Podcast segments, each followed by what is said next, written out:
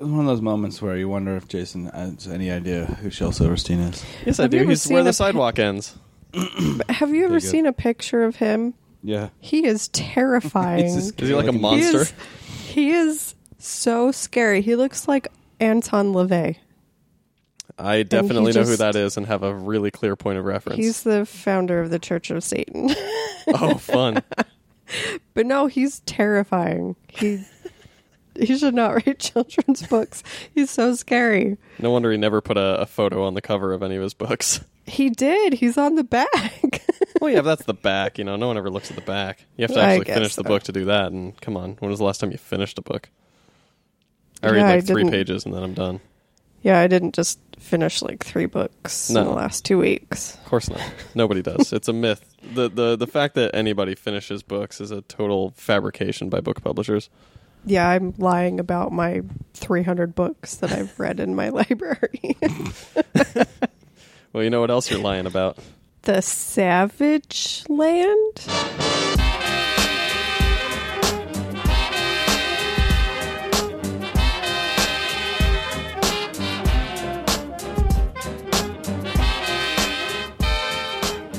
Welcome, one and all, back to the Savage Land. It's been a little while, but we're all still here. I'm Jason Hammonds.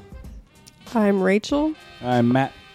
Damn. See, I, I always try to like I, I try to find a way to make it so that like we, because Matt's always worried about the rhythm of our names and like matching, matching the amount of beats. So I'll always like throw in, throw in my Oh. last name there, and then see if we can try and. But it just it's it never works. We're always off rhythm. I, I don't know if it would work even if we did our last names. Well, let's. Yeah, I mean, because Matt. So Matt's Matt's name is th- three syllables, right? What? Your your full name is three syllables. Uh, oh, yeah, yeah, yeah. Three Yeah. syllables. So maybe maybe Rachel, you could just go by your last name, and then Matt goes by his full name, and then I'll do. Let's see. I'll just I'll, I'll abbreviate my first name, so I'll just be J.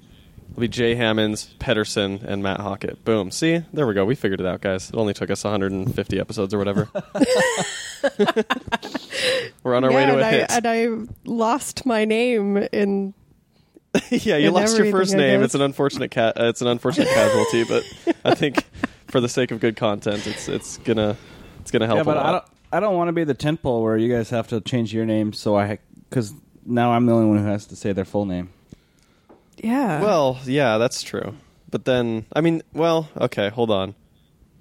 We could we could go Matthew Hockett, and then Rachel can be Rach Pedersen. Wait. yeah, yeah, yeah. That works. Yeah, yeah. So so, Rach just goes by Rach. Matt goes by Matthew, and I'll I'll go by Jason, and then we're all we're all square. I'm glad we figured this so Rachel, out. yeah, Rachel has to have a nickname. Matt, you've got to go by your full given name. So Son of a bitch. it's unfortunate. All right, guys. What the what the hell have we been up to for the last you know I don't know three weeks, four weeks? When was the last time we had an episode? Ten years ago. Probably around ten years ago. It's Yeah. it's been a while. Yeah. It's been a little while, man. That's what happens when work Well, and, and summer. and summer. Yeah, Matt's Matt's been freaking working on his tan at the beach. You, should, you guys should see him. I'm I'm staring straight at his barrel chest right now, and it is it is oily and and bronzed. Yeah, yeah, yeah. I go down to the Great Salt Lake Beach and I just lay down in a bunch of brine flies. I mean, you could you could probably just put a towel on the water itself and lay out and be totally fine. You can. I've done it. Not Maybe the towel when- part. Maybe that's the confusion with Jesus. They talk about Jesus walking on water. Maybe it was just in the Salt Lake, and so it's like not actually that impressive. Uh, yeah. it's not quite how it works. But No. like you can't just walk on it. You just Says you. float. That's I. I think that's that's some pseudoscience that's only coming from your mouth and no actual scientist. Yeah, I'm I'm a non-believer, I guess. Absolutely. Uh, let's let's start with with Rachel. Rachel, what's what's been going on in your life? I don't know. Nothing and everything. That's a lot and not a little. I mean, Ra- Rachel What? is Rachel's moving into a freaking moving into a new place with her with her fiance. Yeah, Look at that, big steps in the world. I know. It only took almost three years. Damn, Rachel does not sound bitter or impatient at all. Here's the spoiler No, alert. no, I'm no. also moving in. It's gonna be weird. yeah, Matt's moving in too. That No, sounds like a I'm- sitcom if I've ever heard of one. I'm probably the more non-committal person. you know what? Yeah, that's actually knowing knowing the two of you. Yeah, that that sounds right. Yeah, so He's, the- he's probably he's probably been like for the last two years. He's been like, "Hey, Rachel, you want to move in?" And Rachel's like, "No, I want to stay here with my cat and no AC." and then once summer hit, she was like, AC. Mm-hmm. "Do you have AC?" Oh yeah, you have a yeah, cooler. yeah. But It- then summer hit, and you're like, "Never mind, never mind. I'll move in." Yeah, I, I finally came to terms with, all right, I guess I should probably live with the person I'm going to marry. you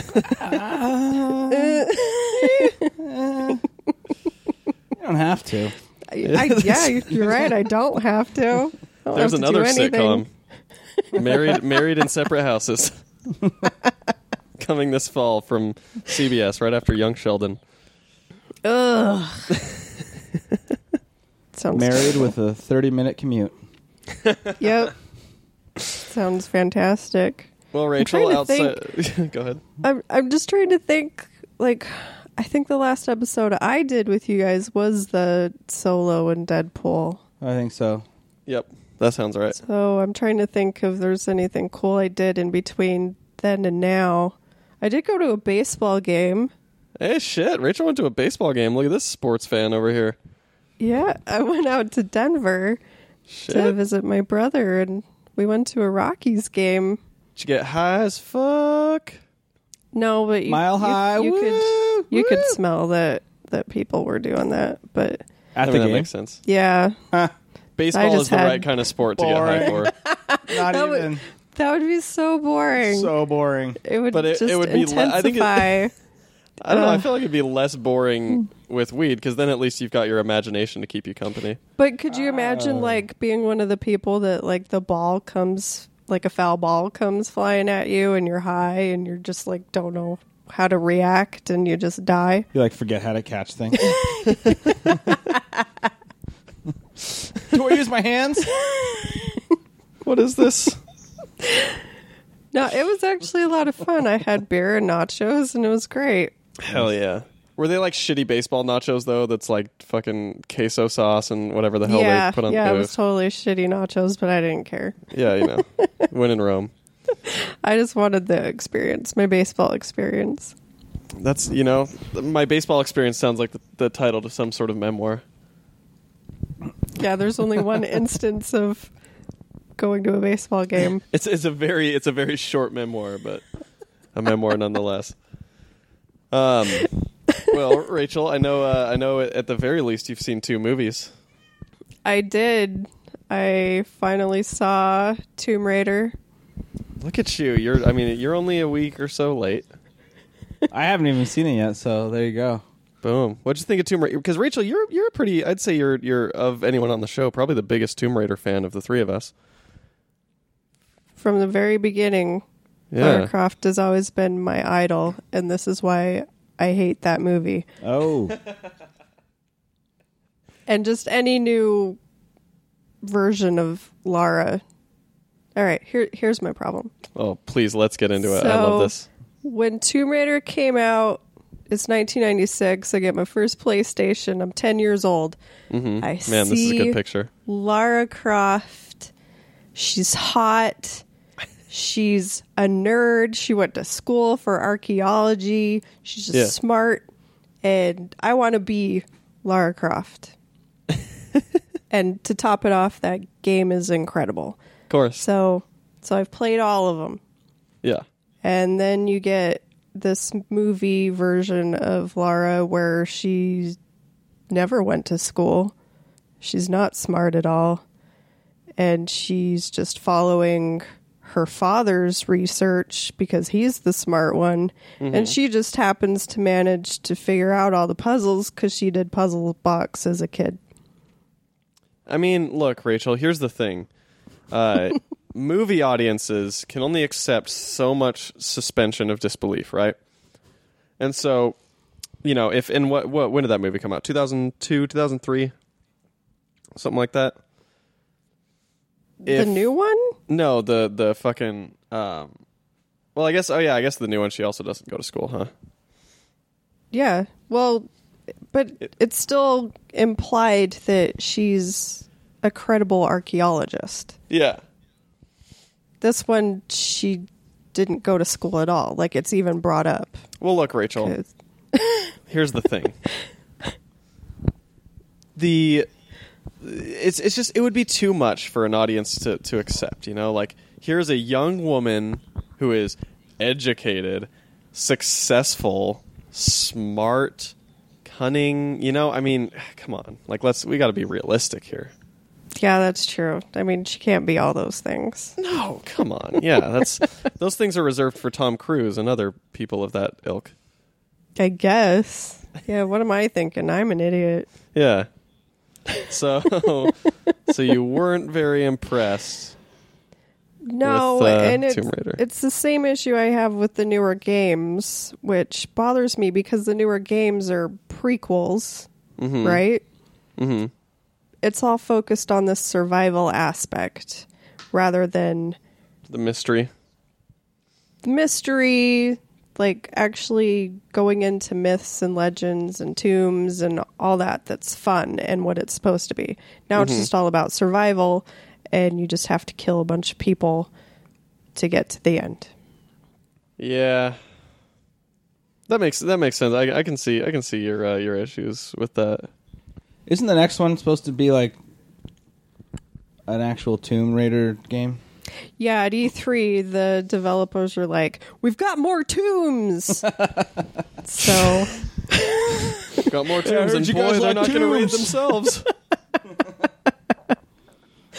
like isn't that what it was always supposed to be? Like I get the prequel, let's build her up, but I mean she didn't like go learn anything. She just Yeah. learned how to survive. Yeah. And that's what I don't like. she went to the school of hard knocks. And she just happens to know all these other languages and Yeah. myths and Well, the school of hard And- knocks does have a very uh, extensive and rigorous curriculum. I mean, I've been reading tons of books on Greek mythology, so I'm I'm an expert too. So I guess that's how it works. Hell yeah, Rachel, have you have you ever read any um, Joseph Campbell books? I don't think so. I think you'd probably enjoy Joseph Campbell because he his stuff is all like he, there's actually there's a Netflix series you should watch called The Power of Myth. Well, it's not it's a PBS series, but now it's on Netflix. Um, but Joseph Campbell is kind of the guy who like he he he kind of like uh, articulated the idea of like the the um, hero's journey and what they call the monomyth and stuff. He's like the kind of the foundation for like what Star Wars became and things like that. Um, but Cool. his yeah his his books and and also that that series it's all about like finding sort of the commonalities in all of mythology. And so he delves into like myths from every culture you know like greek myths you know norse myths um, like egyptian stuff. Like it's really really cool. He's because he's i think he's like maybe the all-time most educated person on mythology ever. Um, Cool. And so I, yeah i think you'd really enjoy his stuff you should yeah Yeah, I'll go have watch to check that out. yeah go watch the power of myth it's a good thing I'm gonna. But yeah, Anyway. Tomb Raider, thumbs down. So anyone anyone who was wondering if they should go to the theater, go out to the, the movie theater and see that Tomb Raider, you can leave your dollar in the wallets. Um what else what else did you see, Rach? I, I also finally saw Ready Player One. Shit, is that even out yet? Man, fucking hot off the Yeah. presses. I, I'm so on it. so with it. Hell yeah. What'd you think of RPO? Um, there's things I liked Mm-hmm. and loved, and things I didn't. Like that I- it- horrible, horrible disfigurement on the girl's face that just made her so ugly and unbearably unattractive. Yeah, she was just a hideous monster. Oh man, yeah, what is she should have doing? just went into the sewers. yeah, I I don't know. uh, I'm I'm disappointed that it didn't have the actual nostalgic like nerd factor that the book had like the Atari and Dungeons and Dragons and like that nostalgic stuff that I liked they kind of mainstreamed it a little and kind of Mhm. dumbed it down, which I understand why they did that. But eh. Meh. I, I mean, I didn't hate it, Sure. Well, there you but go. I didn't. I didn't love it. But there's parts that I did love, like the Shining part was genius. But that might be just because The Shining's my favorite thing ever. yeah. But Yeah, I, I, I, that part came on in the movie, and I was like, "Oh fuck, Rachel's gonna lose her mind." yeah, up until that point, I was actually like playing on my phone and pretty bored. I was like, this movie's fucking boring. And then that hit, and I'm like, okay, I'm invested. I will sit here and watch the rest of it. Because that was fun. That was like a nice little thing to add. And I do like that it was, you know, different. It had new things in it. And they took out the boring parts that made me want to die. Mm-hmm. But I don't know. It's good and it's bad. Yeah, I I was not super impressed with Ready Player One. Um, there were there were parts of it that I was like, all right, hell yeah, that's fun. But it, yeah, it wasn't. I don't think it was anything like miraculous or revelatory or anything like that. No, it but it it was a fun movie. It's not bad. I'd probably watch it again. Yeah, makes sense. Watch it. watch it a couple more times or something. It's better than Tomb Raider. They should put that on the cover. It's better than Tomb Raider. Rachel from the Savage Land. Yep. Good shit. Matt, what about you? You you you've been you've been you've been a little lurker this this episode. What's been going on in your neck of the woods? Um, I did a movie. We had a watch some catch up on some things movies yesterday. I wa- What am I trying to say? I watched. I watched uh, Ant Man yesterday. That's the new big hotness, and then uh, And the Then- Wasp. and the Wasp, and then uh, it's so, it's so hot here in Salt Lake, so we we uh, went to lunch, turned around, and went and saw Jurassic World: Fallen Kingdom. Fallen Kingdom. What did you think of the kingdom and how it fell? That was a fucking terrible movie. I've heard I'm- that it's bad. That was such a bad movie. I am so surprised that the Jurassic World movie wasn't good. I am mean- very shocked. Uh, Did you see it, Jason? No. oh, No? it's okay. not. I haven't good. seen it either. It's so. really not good. I'll tell you, I t- the first movie was so boring to me, and so like I had no desire to see the sequel. Um, the only encouraging thing to me was like, oh, at least Colin Trevorrow's not directing this one. Yeah, but And- he wrote it.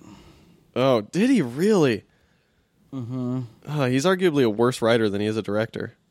Yeah, it's a garbage movie. It's it's not. It's not fun. I mean, it, well, it's a little fun. There's like some fun dinosaur stuff, but for the most part, it's just like a fucking mess. It is a Oh. hot mess. Isn't it crazy how like they can take fucking dinosaurs and Chris Pratt and somehow make both things really boring? Yeah, I wouldn't call it boring. I just would say it's just like just dumb. I mean, just like it's uh, there's like it's like two movies slapped into one movie. You know, Ugh. it's like we're on the island. There's a volcano. Okay, that's over now. It's an entire whole different movie where we're we're we're at a mansion. I even got that feeling from the trailer Totally. though when they start out. We got to go save the dinosaurs, everybody. Oh wait, it's exploding. Let's run away. And now we're all magically in the city and there's dinosaurs climbing through kids' windows. Yep. Yep. Well, at least at least you can take solace in this, guys. At least Colin Trevorrow is returning to write the screenplay for Jurassic World three. Fuck. The problem is, it's making they're making just fucking yeah.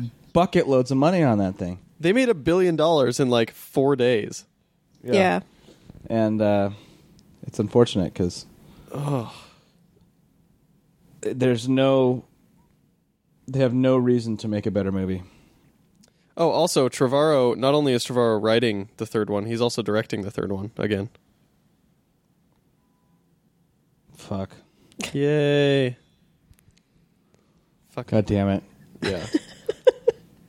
that I I I think- I, I feel bad, Matt, because it's like Jurassic World to me is almost like or Jurassic World to you rather, or Jurassic Park, that franchise is to you kind of like what Justice League is to me. I think Um, at least I feel that way, but maybe I'm wrong. Yeah, maybe. I don't know. I mean, I've. No, I don't think so. Because Jurassic Park movies have always been pretty garbagey. They're never, they've never been great. Mm. I loved the first one, Yeah, of course. It's a great movie. and then it just kind of went downhill from there. Yeah. Very downhill, yeah. all the way down You the think hill. people know how to do dinosaurs? Like, I don't know. I really don't like that they're like, "W- dinosaurs aren't enough. We need to have like genetic dinosaur, genetically engineered, like super dinosaurs. yeah, that sounds dumb. Yeah. Well, you know they say dinosaurs will die. You know what I mean? Dinosaurs will die. Anyone? No effects. Yeah, I got you. Okay. Yeah, I'm with you. I'm tracking. Um. So yeah. So anyway, that was I don't know. Fuck. It, I mean, it's kind of a disappointment because it's like the movie also had, you know, more dinosaurs than the other than. You know, they always have to like be like, let's add more like different dinosaurs. It's Yeah. like the Tomb Raider. We got more tombs. We got more We got more tombs. dinosaurs.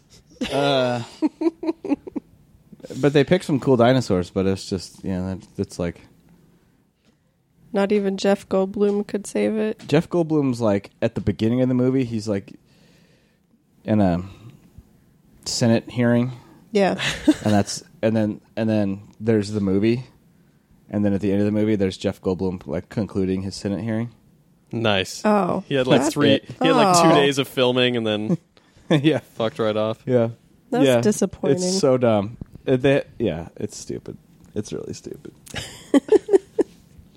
they like there's like there's like elements in there you could make a really interesting movie about, but they they were they were like, hey, let's touch on this, and you're like, hey, that's interesting. Just kidding, Mhm. we're not going to touch on that ever again. Cool. Cool, thanks. Uh, I know. So whatever. I don't know. it's I'm unfortunate. glad. I'm glad we saw Ant Man and the Wasp first. Yeah. Well, let's so Uh. let's let's talk about Ant Man and the Wasp a little bit, and we'll we'll obviously um, not spoil anything uh, for Rachel uh, as well as any listeners who haven't seen it. But but let's because I, I saw Ant Man and the Wasp as well. So let's let's, let's give a little discussion. What's what what you what you think of the movie, Matt? I, I just have one question for Matt. Okay. Did you like it better than the first one? What? Ant Man. Yes, Okay. I did. Because I know you did not like Ant Man a whole lot. Yeah, So- uh, the, yeah. The first Ant Man was. I did not like it. I just didn't love it either. It was just like, eh, that's fun, Yeah. right? Whatever. Yeah, this was m- much. Uh, this had just I don't know. It just worked better. It was a little bit more ensemble Hmm. uh, which is sort of what's important for Ant Man is to have a bunch of things around him to play off of. Yeah. yeah, I Uh, think that's true. Uh, there was much more Michael Douglas in this movie, and that's always a good thing. Um, I enjoyed. I enjoyed the villain. I Mhm. thought it was a. I thought that was a really interesting. Try to be careful how I talk about it. Uh, I I I agree with you. Yeah, I think the the villain choices in this movie uh, did not fall in line with the typical flaws of Marvel villains. I think on the scale, the villain stuff in this movie was overall better than most Marvel movies. yes, yes, that's what I'm trying to say. Yeah, I really enjoyed how they did it. Yeah, there were there were some Uh, surprising choices with with a couple of the characters, Mm-hmm. and that Yeah, was I- that was fun. the the trailers did not the trailers were effective in not really giving you a, a, a clean idea of what was going on when you actually went and saw the movie. It's, Yeah. uh, which I appreciated. Um, yeah, no, I really, I, I for the most part enjoyed it. I, I don't think it was one of the best Marvel movies, but it was a lot of fun. Yeah. Yeah, I, I think that this movie, for me, I think this movie is like a hair above Guardians 2. Um, in terms of the scale of quality in Marvel, it's like one of the better ones, but not like, you know, it's not not in the upper echelon or anything like that. I'm certainly higher on this movie than I was on Doctor Strange. Um, but yeah, I mean, it, it's it's uh, they they the I think all the performances in this movie really shine. I mean, Michael Pena, you know, Paul Rudd, Evangeline Lilly, Michael Douglas, like all of them are just golden. I I really like um T.I. and whatever that guy is who was in The Dark Knight for a second. Uh, Yeah. Both of them, I think, are are really really fun sort of comedic relief. Um, Yep. and I, I also think that like one worry that I had was that the first Ant Man was uh, like all the good stuff in that was was maybe Edgar Wright, and then uh, you know other stuff sort of stitching it together. But I think this movie showed me that like you know as much as I'm sure Edgar Wright's Ant Man would have been amazing, um, I think a lot of you know a lot of what I enjoyed about Ant Man also probably came from these people. Um, Yeah. and so I don't know. Yeah, I think it's I think it's a strong installment, and I like the uh, the breath of fresh air that the Ant Man franchise kind of provides from all of the other Marvel stuff. Especially now that everything is sort of tied together, it feels like Ant Man is kind of the the franchise that gets to breathe a little and stand outside of all the the heavy stuff. I agree. Um, Yeah. It was it was nice not having an Infinity Stone in a movie. Totally. But Um, yeah, no, and I, yeah, I, I mean, I, I, I just, I agree. It was, it was, it was fun to watch a superhero movie that was, you know, a little bit more capery in tone, and yeah, it was good. Yeah.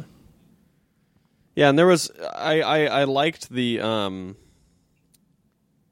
you know, there were like there were there were the, the, this movie wasn't super black and white in general. I think a lot of this movie or at least a lot of the characters in this movie existed in kind of a gray area and it's like there are obstacles and there are antagonists and and stuff like that. Um, but there's not like there's not too much of a case of like here's the the big bad person that we have to stop because they're bad. yeah, Uh, exactly. Yeah, Right. so it was fun, and, and there's definitely like you know some some sort of sympathies, and and I, I enjoyed Michelle Pfeiffer. Um, although I, I have questions about uh when when Michelle Pfeiffer when we see her, uh, you know for for the first time in a long time, I have questions about her general appearance. And we'll get into that maybe next week. yeah, okay. there's, there's just a few things that I'm like, wait a minute, how? Huh? Yeah, I don't. I think there's a. I think the easy answer there is just a suspension of disbelief. Yeah. Like, It's, it it's doesn't the, matter. the- yeah. It's just there's there's a couple. It's like there's there's a few details that it feels like were added on that didn't need to be that kind of break a couple things. Anyway, we'll get into that I'll, next I'll, week. I'll I'll make an effort to to see it this week. I promise. I appreciate you, Rachel. um, I will say, okay, here's here's the advantage of having Movie Pass. Uh, I am a person who who for a long time would tend to go back to the theater for repeat viewings. And because Movie Pass limits you to one viewing per uh, you know per movie, it has kind of like f- not forced me to branch out more, but like you know, when I go to a movie, I don't really have the option to be like, oh yeah, I'll just go see, you know, Infinity War again or something like that. I'll, I, you know, I got to kind of like look at what's available if I'm in the mood for a movie and be like, all right, I'll I'll go see this smaller film or maybe this movie that I wasn't necessarily gonna uh, make an effort to go and see, but since I have Movie Pass, then I will, and that that's definitely I think um, lent itself to to me seeing seeing more movies and seeing a wider range of movies. So that's fun. yeah, you're like, oh, I'm. Guess I'll see Tag. I did see Tag actually. Ugh, Oh, that looks man. so dumb. Why? You know- it was I I, f- I thought it was pretty fun. I, I like it's not like great, you know, it's not an all time, you know, awesome comedy or anything like that. But I thought Tag was was decent. Hmm. There was there was some fun stuff in it, and you know, and it's ridiculous. Yeah. I don't know. I'll pass. I saw, I saw Solo a second time, Oy. and uh, I really liked that movie. I think Yeah? It's pretty good. Yeah. I you know I appreciate you uh, sticking to your guns, Matt. Yeah. Well, you know. I only saw it once, but I really enjoyed it. Yeah, I liked it. Just throwing that out there. I think I think it's better than it. Uh, I think it's better than it gets. Well, I don't know. It's worse than what Star Wars fans view it as, but it's better than what the general public views it as, in my opinion. Mm. I'm. That's I'm. fair. It's like Yeah, 'cause- these. 'Cause- I do see Star Wars fans just they love it, right? Oh they my love it. god, they're like heaping praise on it, and and at a certain point you got to go look like because they're they're also viewing it as like the anti Last Jedi, you know.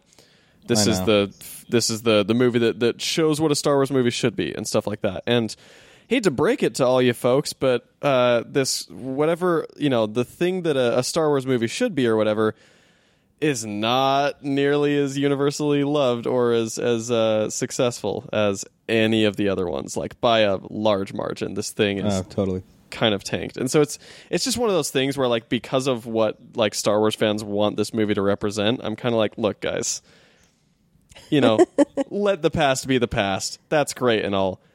But Yeah. as much as whatever problems you have with the Last Jedi, it is like four times more successful than Solo. So, you know, I mean, even Yeah. Rogue One made like twice as much money as Solo. Totally. And that's Yep. that's the thing where I'm like, Yeah. I, I don't want, and and it won't happen because you know I think they're, you know, money at the end of the day is what runs it. But, uh, I I I don't want the franchise to ever get to the place where it's like, all right, let's just pull old characters out and and revisit stuff and tell you how this person got their boots. Uh, you know, like I, I want them to keep pushing the narrative forward and keep challenging Yeah. the conception I- of like I- what it is. I totally I totally agree with you and I get what you're saying. Like Yeah. it's it's fun to see that stuff, but at the same time I want to see new stuff happening in the universe Mm-hmm. that we haven't seen. yeah. Yep. Exactly. And and I mean here's the craziest thing is this is a Star Wars movie that I that there is no chance they made back their budget. There's no chance. They they have not disclosed their budget, but I'm guessing their budget ended up being around 400,000 with all or 400 million with all reshoots and, and marketing and all that stuff sort of put together. And they've only made 370 worldwide, which is like crazy low. No Marvel movie has has uh, made that little amount of money. Even the Incredible Hulk made more than that. Like Wow. That's great. And the Incredible Hulk, like I don't even think was really internationally distrib- distributed, at least like not China and stuff like that. Um, and so it's just one of those things where I'm like, all right, like I get it that you guys liked Solo and stuff, the Star Wars fans, and I, I, I, I thought it was fun, you know, and I enjoyed the third act twist, um, or not even twist, but like reveal. Uh, but at the same time, I'm like, all right, I as much as I found that fun, I don't want another movie like that. But that's me. I, I agree. I, I agree with, you, with you, what you're saying. anyway, I- Jason. but Jason I, I, d- I did really, really enjoy Solo. But I- Rogue I- One is still a better movie. oh, for sure. And I, exactly, it's like I had fun with Solo. The first act I, I thought was atrocious, um, but it, it gets better as it goes on, and I think it ends on a high note. And so I, of course, enjoyed it. Um, but yeah, it's it's just one of those things. Like I, I would I would much rather see more Last Jedi's than Solos. yes, I agree. Um, anyway, enough about my fucking Star Wars soapbox thing. I've just I think I've Jeez. I've been on Reddit too much. I think is what it is. I know, man. I I was on there a bit looking at Star Wars stuff, and it's just it's it's like one of the most like disheartening, depressing totally. Things to witness. And there's this Yeah. whole like remake the Last Jedi nonsense. Oh yeah, that's stupid. We wanted to Just- we wanted Luke Skywalker to go out taking down the entire First Order by himself. Yeah, the whole thing's just the worst. a- anybody's criticism of that movie just angers me because Totally. it's stupid. Yeah, it's like I I can see that the second act has flaws. You know, Yeah. like that that casino sequence I think is is rough. Uh, Yeah. Thematically, I think it really fits in the movie, but it, it's it's it's a bit of a slog. However, I think everything else in that movie is phenomenal, and I think Rey and Kylo Ren's arcs particularly were amazing. Yeah, and I like what they did with Luke Skywalker. And then you just always Hell hear, yeah. That's that's not how Luke would have handled it. That's not my Luke Skywalker. well, people change. That's what Yeah. this movie is about. Like also, yeah, like the dude's been in hiding for forty years or whatever the fuck. You know what I mean? Like you don't know how he's going to handle stuff at this point. Exactly. He's not going to come back the same exact person that he was before forty years in exile. That that's just the argument that pisses me off the most. Yeah. Oh, totally. No, I, I like because that's the thing. It's like when a movie surprises me, I'm like, fuck yeah, you know. Like I, I don't, I don't want to go in and be like, oh yeah, like Luke Skywalker, of course, is gonna like finish, you know, like end the movie by killing the First Order or whatever. Like if if I go in, because that's that is the thing that you expect when you go in, and so if you're given that, by the end, it's like, okay, well, like I already like I already saw that movie in my head like before watching it. Why did I? Yeah. why did I need to, you know, go see it? I don't know. Anyway. Um catch up stuff. Star Wars. Star people. Wars. Um the only other catch up I have uh is uh it's comic book related. Um I started reading uh Paul Pope's Battling Boy. And this thing is phenomenal. Like Paul Pope is one of those creators who I've always like really respected, um, but I haven't really like read tons of his stuff. You know, um, he's the like writer illustrator of like he did Batman Year, uh, Batman Year One Hundred, Heavy Liquid, One Hundred Percent, a few other things. Um, and he's got this really. I mean, he's, he's kind of a legend at this point, but he's got this really like energetic and unique style that's like I think a very interesting and cool mix between like European, Japanese, and American styles.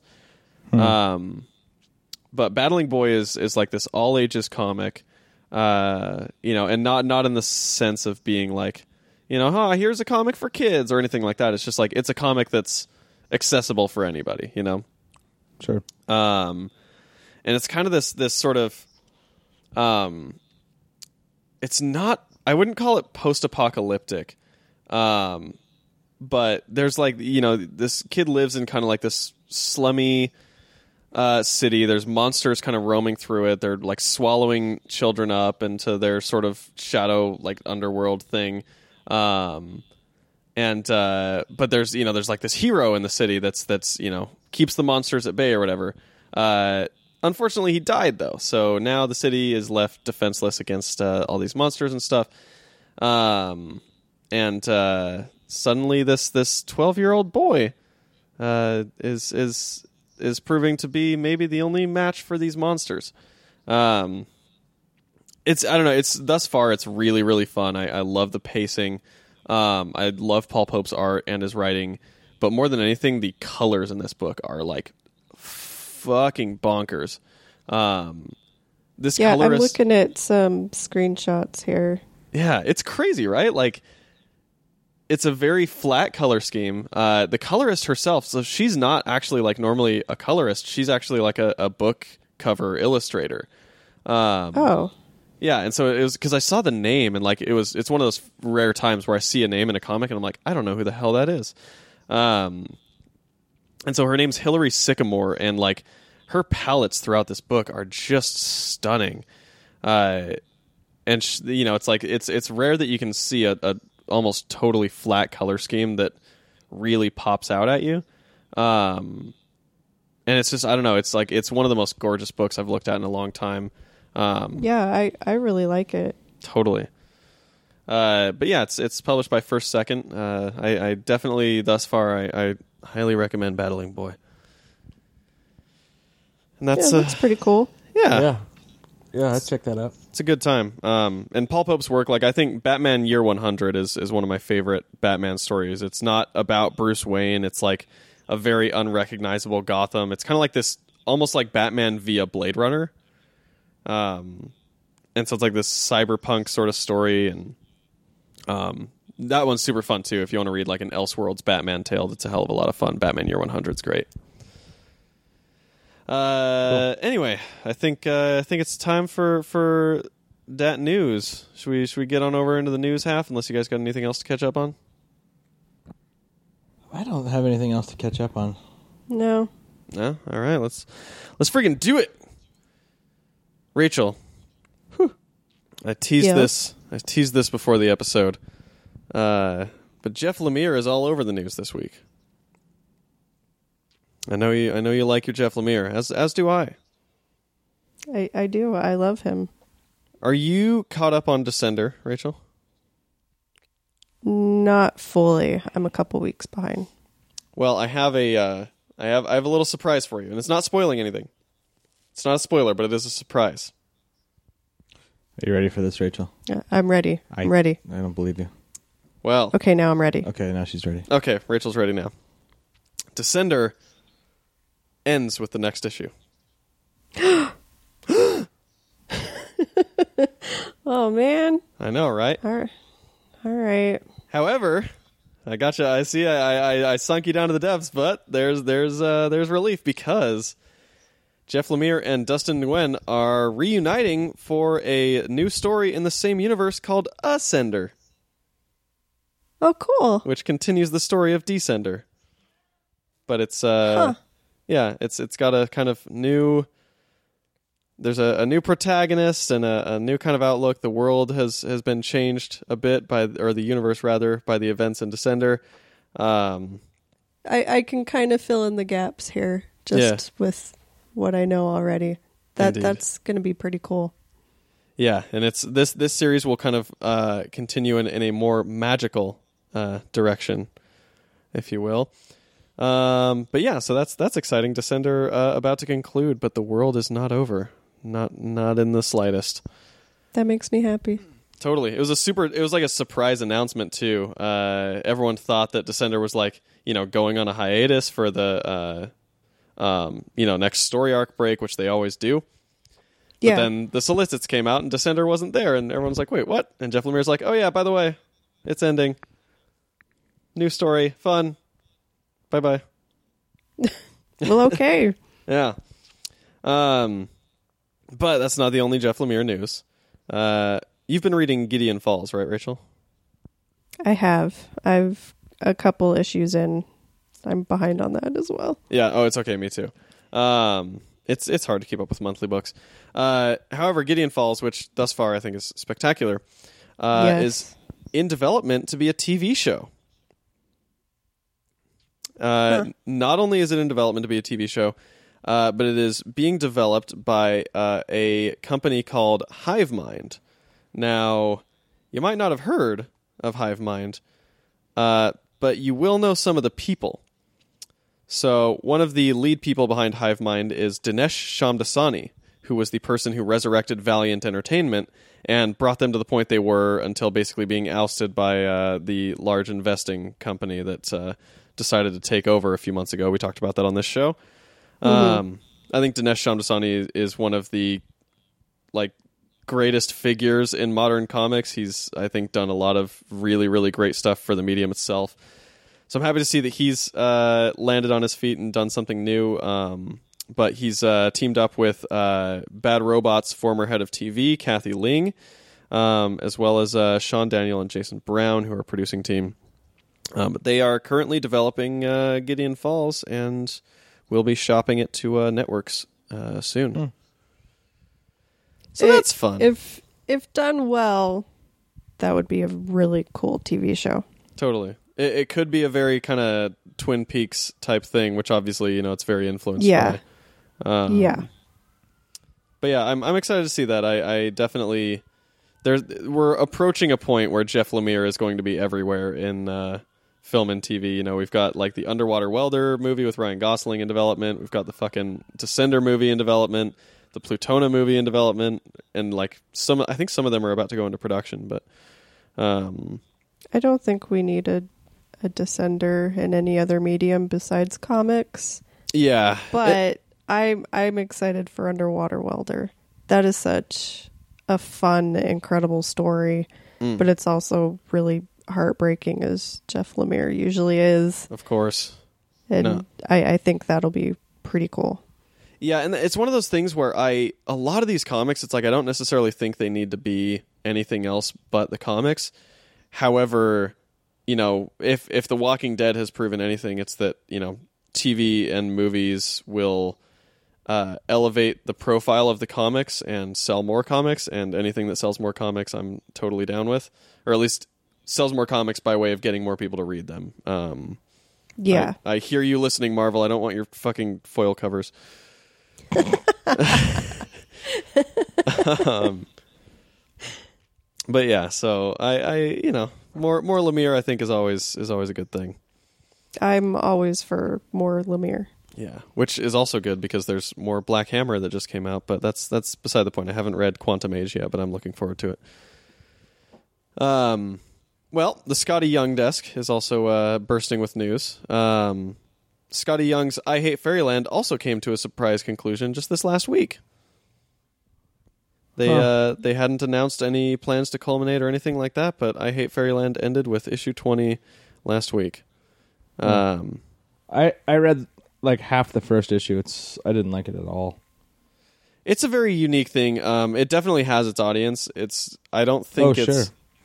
You know I I don't think it's like the comic for me.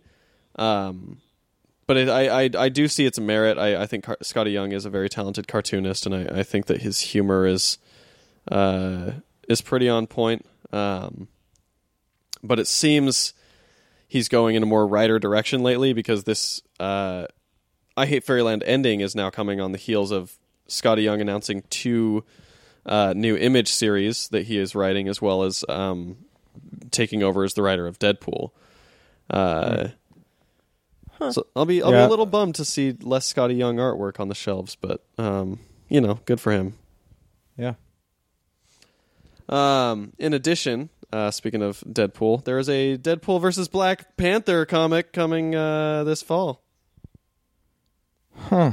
Is it like are they are they wrapping up Spidey Spider Man and Deadpool and I don't know. I mean, they've done a lot of Deadpool versus comics. Like they had Deadpool versus Gambit, Deadpool obviously versus Spider Man. Um, I think they did yeah Deadpool, versus Hawkeye. versus, versus the Marvel Universe? Yeah, and so I think this is just continuing that. I don't know. I, I, I honestly am not even sure if Deadpool versus Spider Man is still going. Um, but yeah, this one this one will be written by Daniel Kil- uh, Daniel Kibblesmith, who is formerly uh, of the uh, Colbert Report with Stephen Colbert. Huh. Yeah. Um, he's written a couple comics for Valiant uh, before, and so I'm, I'm, you know, maybe maybe that'll be fun. Yeah. Hey, speaking of s- some stuff like that, Uh huh. you you mentioned uh, you've been reading the new Ta-Nehisi Coates Captain America. Um, no, I, I haven't been reading it, but I did get the issue. I haven't read it yet. Oh, okay. Have you read it? No, I would like to. I've I've heard incredible things, and it's sitting there. The artwork looks amazing, and the stuff that I've seen of it, like on you know Reddit and stuff, people post screenshots. It looks fantastic. Um, Yeah, So, yeah, I, I'm- I, want to check it out. Okay, cool. Just curious. Yeah. Um. So you you th- this is the thing that, that might actually interest you guys, uh, and it's it's from the world of DC, which I know sounds like a, a, a paradox, um, being interesting and from DC in, in your realm, like at a least for me. trap. It's a trap. Um, but DC Comics and Ming Doyle just announced that they are going to be releasing a 160 page hardcover uh, called DC Comics Anatomy of a Metahuman. And this is written and drawn from the perspective of uh, Bruce Wayne. Um, it's basically like this study of superhumans and um, metahumans and stuff like that of the DC universe, almost like it was um, Bruce Wayne's personal notebook studying how these people work. You know, it like dissects sort of like Swamp Thing, uh, you know, Superman, and um, a lot of these other people to figure out how they work and how their powers work and all this stuff. Uh, kind of in the same way that any like anatomy textbook would almost. Um, but if you look, if you look it up, anatomy of a suit of a metahuman, uh, it looks pretty fucking cool, No, I I saw that earlier. That that looks awesome.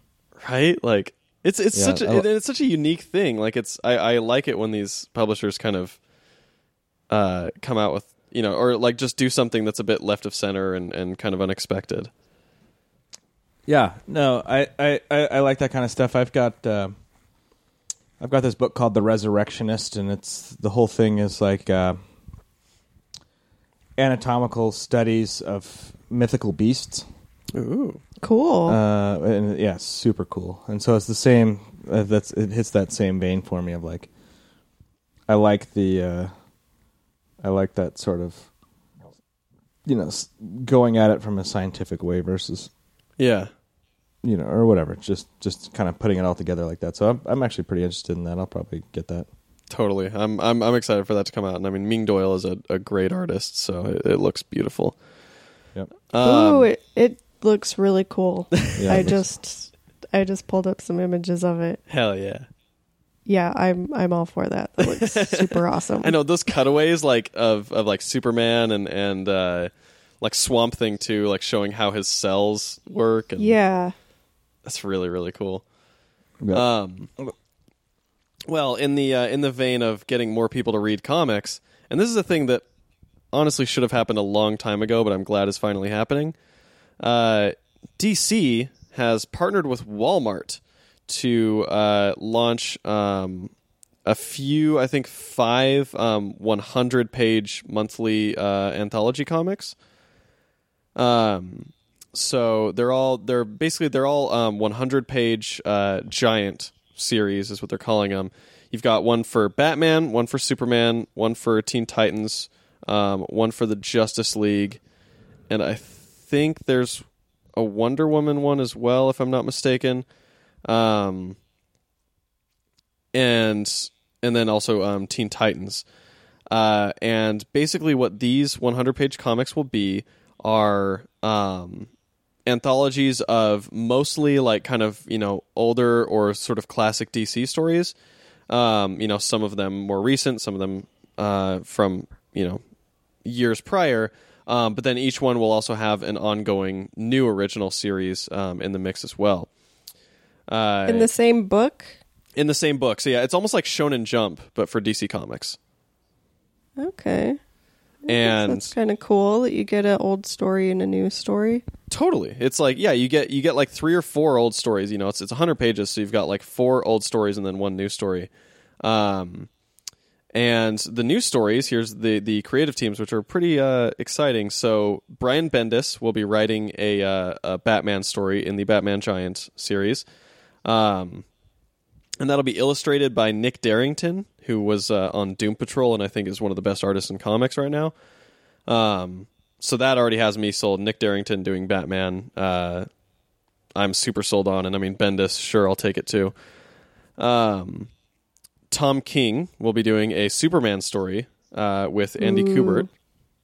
Ooh. Yeah, I'm super stoked about that one. Um, the Teen Titans Giant issue I'm excited about for, or the Giant series I'm excited about for a couple of reasons. A, because uh, it'll be uh, including the issues from Geoff Johns' Teen Titans, which is the series that made me fall in love with comics. Um, so I'm excited at the possibility of a new generation falling in love with comics via those stories. Um, but it will also have a uh, Tim Seeley uh, Teen Titans series ongoing in it. Uh huh. I might have to check that out too. I know. I'm I'm super excited. Or actually, no, the Tim Seeley one that might actually be a different one. I think the Teen Titans one is Dan Jurgens, and then the Tim Seeley one is ah shit.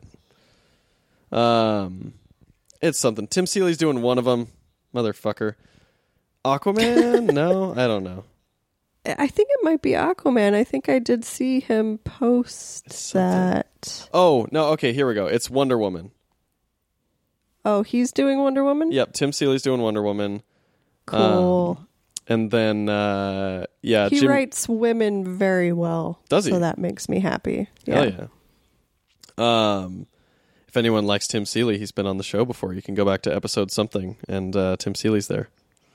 Yeah, I One- had the flu when we talked to him. Oh yeah, that's right.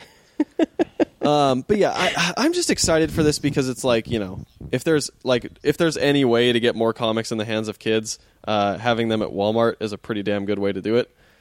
Yeah, that's a pretty good strategy. You know, it's like the parents. Oftentimes, it's just like you want to find something to pacify your kids uh, while you're grocery shopping and stuff. Um, you know, and it's five bucks for a hundred pages of comics. It's I think again, it's like it's an American Shonen Jump, and Shonen Jump was super successful at getting people into manga. Um, and you know, selling it through Walmart, I think, was the most successful channel for Shonen Jump in the states. So, Yeah. um, I don't know. I'm I'm super. I'm I'm crazy excited about the possibility of this uh, this happening. So, um, yeah, you know, all that stuff. Cool. And uh, you know, last last little bits of news. Um, AfterShock's Animosity is getting a film adaptation, which that's that's fun. Marguerite Bennett and uh, Rafael de Latorre, their comic, and we we've talked about that comic a bit before. I think that that's a comic that's uh, that Matt would particularly enjoy, but also probably Rachel. Um, Valiant's Faith is getting a, a an adaptation from the American from one of the writers of American Gods, the TV show. I Um, did see that. That It could be I- fun. it- it's cool, but I've never read it, so I don't know like if it's even a good story. yeah, you know? I I read the first couple issues of Faith. Um, it was I, I I will say it was it was pretty good. I mean, it, it definitely isn't like, uh, it's it's not my typical type of story, and so I didn't really follow it. But what I did read of it was was pretty good, and I think Jody Houser is a, a pretty decent writer. So, um, I, I think it, it could definitely make a really good film uh, if done the right way. Yeah. Um, all the all the fucking alt alt right neo Nazi whatever the fuck people uh, will hate this news because apparently, according to Kevin Feige, over half of the Marvel Studios heroes will soon be women. That's fine. right? Like, cool. Why not? Yeah, but- but- Um, We need that. yeah, I'm sure. I'm sure people will be freaking out at all the the SJWs doing whatever the fuck. We can't have women doing stuff in comics. Yeah, lame. Um, Tom Holland revealed the title of s- the second Spider-Man movie, which I think is even worse than Homecoming. Uh, the the new title apparently is Spider-Man: Far From Home. Huh. Sure. So there's Homecoming Uh-huh. and then Far From Home. Yep. What's the third one going to be? Home Wrecker. Yep. That's where, Nailed Spi- that's where Spider-Man uh, has an affair with uh, Michael Keaton's wife. Um, yes. uh, Kelsey Grammer is uh, in talks to play the Chief in the Doom Patrol uh, show for DC Universe. I am super Huh. down with Kelsey Grammer being the Chief. I think that's like as close to perfect casting as there could ever be.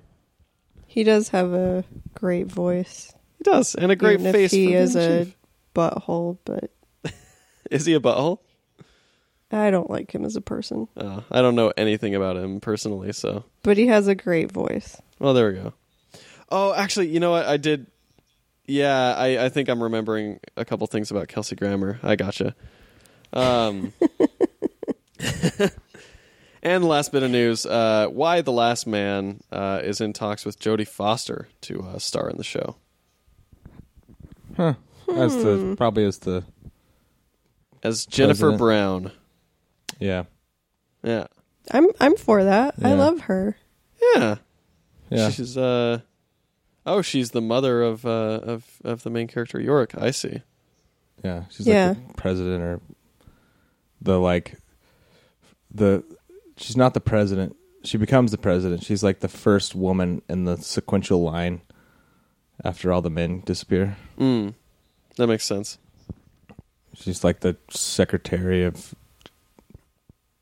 Mothers. uh, Of no of no, she's like the she's like the secretary of agriculture or something, but she's like the highest ranking woman in the government. oh yeah, so when all the, when all the men die, Yeah. she becomes president. yeah Yeah. yeah That's fun. I'm I'm I, I still need to read that freaking series. I've I've had it sitting there You on still my. haven't read I still it? haven't. I know. Oh it's so good I even I Oh, even it is borrowed really the first good. volume from Matt for like ever, and then eventually returned it because I was like, I've had this for way too long. Um, yeah, I'll I'll read it soon. I've you know it's it's it's there. Uh, You'll like it. I'm sure I will. I, I love Brian K. Vaughan's writing in general, so it's it's one of those things. Uh, my mom actually read it, and I haven't read it.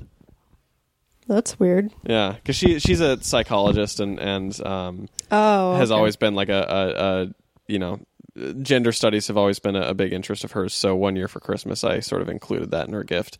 It was a year that I was trying to push comics on everybody I knew that wasn't reading comics. Yeah. Um, and so yeah, she she read that and enjoyed it.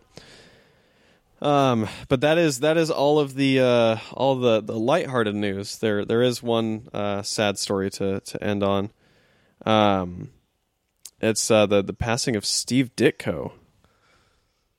He uh, Yeah, the, the creator of. Spider Man and Doctor Strange and the Question and the Creeper and Squirrel Girl and Blue Beetle, Captain Atom, um, Shade the Changing Man. He's uh, Steve Ditko's one of those legends. I think you know nobody outside of Jack Kirby and and Stan Lee uh, contributed as much to comics as Ditko did. I think. Um, Yeah. but and I mean shit like Watchmen owes a lot to Steve Ditko because he created a bunch of the Charlton characters that Alan Moore based you know the the the Minutemen and and all the characters of Watchmen on. yeah Um, but yeah, he uh, he was 90 years old, um, and he had already had. I, apparently, he died like after having a wellness check. Uh, um, or no, okay, they, they, they it was the wellness check that, that found him dead uh, in his uh, in his uh, apartment, I think. But yeah, he he was kind of. I mean, he was out of the limelight for years and years. He kind of forced himself into exile. Um, there's a great uh, documentary out there called Finding Steve Ditko. Um, and I highly recommend uh, people check it out. It, it kind of, or sorry, it's called In Search of Steve Ditko. Um, but it delves into his life and, and especially the the later parts of it and, and talking about his history with sort of Stan Lee and with Marvel. Um, but yeah, I, I, you know, the guy lived a very long life and, and I, you know, I hope it was a, a happy life, but you Yeah. know, he's, he's one of those people that will always be remembered for the things that, uh, that he created and, and sort of the, the contributions he made to the world at large, I think. yeah I mean the out the outpouring I'm seeing in remembrance of him is really cool. Yeah. Totally. And I agree. I think that he, he will he will be forever. His legacy will be forever cemented, and he's one of the people that won't will not be forgotten. No, not at all. And it's you know, it's like the general public the general public may not know his name, you know, or know who he is, but you know, uh, you'll be hard pressed to find a person who hasn't been influenced by Steve Ditko. Yeah, Um, so yeah, sad to hear, but at the same time, you know, he he lived a long life. He was 90 years old. Uh, definitely accomplished a hell of a lot and more than most of us will ever accomplish. But um, Yeah. you know, so good good on him for for a, a huge old huge old winning life.